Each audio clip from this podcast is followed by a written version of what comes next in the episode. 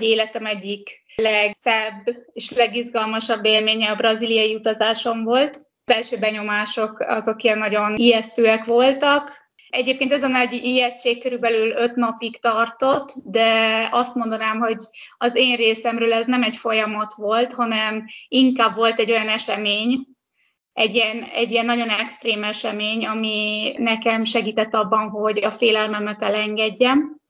Körülbelül négy vagy öt nap Rio de Janeiroban való tartózkodás után, miután tényleg minden sarkon körülnéztünk, hogy, hogy ki követ minket, meg nagyon-nagyon óvatosak voltunk. Elhatároztuk, hogy megteszünk egy ilyen nagyon-nagyon szép túraútvonalat.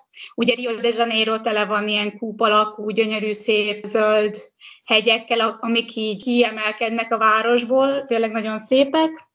És hát eldöntöttük, hogy megcsináljuk a Két testvér nevű túraútvonalat, és a túra kezdőpontjához egy favellán keresztül vezetett az út. A favellának a bejáratánál ilyen motoros taxik álltak rendelkezésre, tehát az egyórás utat meg lehetett tenni tíz perc alatt egy ilyen motoros taxival. Hát ezek a taxisok, ezek ilyen helyi legények voltak a favellából. És hát mi egyébként nem is gondoltunk bele ebbe a dologba, elégedetten, hogy jó, akkor mi most keresztül megyünk.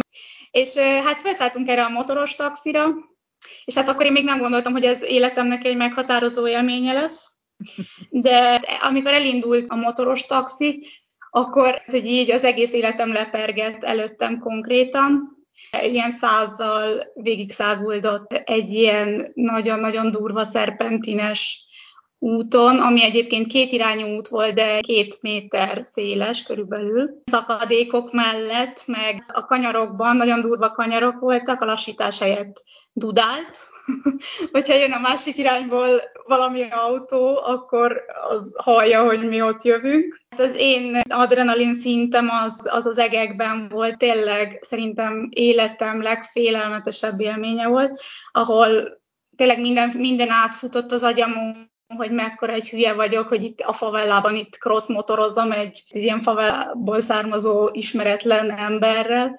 Tényleg sírtam, izzadtam, de nem mertem szólni egy szót sem, csak ültem, és reméltem, hogy nem kapok szívrohamot. És hát az az igazság, hogy, hogy az adrenalin szintem annyira magasra hágott ez alatt a motorút alatt, hogy egy idő után szerintem már így a testem ezt így nem bírta feldolgozni, és mielőtt szívrohamot kaptam volna, valahogy így érthetetlen módon egy ilyen megnyugvás lett rajtam úrra, és így azt mondtam magamnak, hogy jó, hát hogyha nekem itt most meg kell halnom, akkor, akkor meg fogok halni, de hogy így nincs kontrollom el fölött, az esemény fölött, és hogy ezt így el kell fogadnom, hogy nincs kontrollom fölötte. És valahogy egy ilyen megmagyarázhatatlan megnyugvás így úrrá lett rajtam. És amikor én leszálltam arról a motorról, én egy más ember voltam, tehát hogy így teljesen elengedtem a kontroll elveszésére vonatkozó félelmemet, és igazából az egész két hónapos utazásom alatt valahogy ez így megmaradt, és lehetővé tette nekem, hogy így félelem nélkül élvezhessem minden pillanatát ennek az utazásnak, és szimplán csak beengedjek minden pillanatot úgy, ahogy jön, ami még soha nem történt meg életemben. Valahogy a félelmet és a kontroll ennek az extrém eseménynek a hatására így teljesen sikerült elengednem, és hát ahogy mondtam, hogy meg is maradt valahogy két hónapig, jó, hát két hónapig utaztunk, nyilván egy csomó minden történt, de valahogy így rögtön éreztem, hogy valami így megváltozott bennem, tehát hogy így sokkal több mindent képes voltam beengedni, és sokkal több mindent képes voltam kiadni is.